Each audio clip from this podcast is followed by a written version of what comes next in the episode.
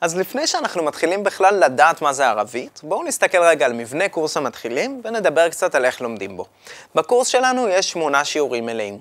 כל שיעור מורכב מ-8-9 יחידות לימוד קטנות כאלה, והיחידות כוללות כמה דברים.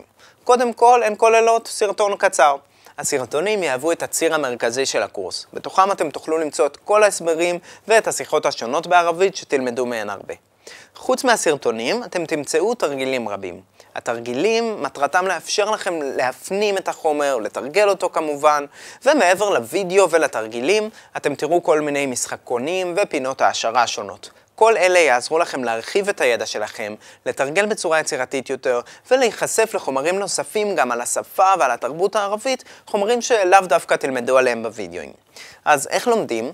אנחנו ממליצים לכם ללמוד שיעור בשבוע.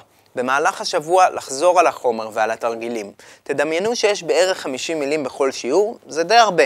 אז שווה לתת למילים גם זמן ככה לשקוע, להיטמע בראש, ואחרי זה רק לעבור לשיעור הבא. ברור שאם אתם מרגישים שאתם כבר לגמרי שולטים בחומר, אתם יכולים לעבור לשיעור שלאחר מכן, מתי שתרצו.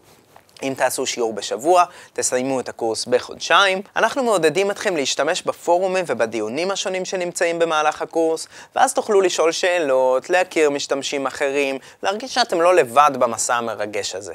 בנוסף, שווה שתבדקו באתר שלנו את האופציות השונות להתחבר לקהילת מדרסה, גם דרך וואטסאפ ופייסבוק, כי זה משמעותית יעזור לכם לאורך הדרך להכיר תלמידים נוספים.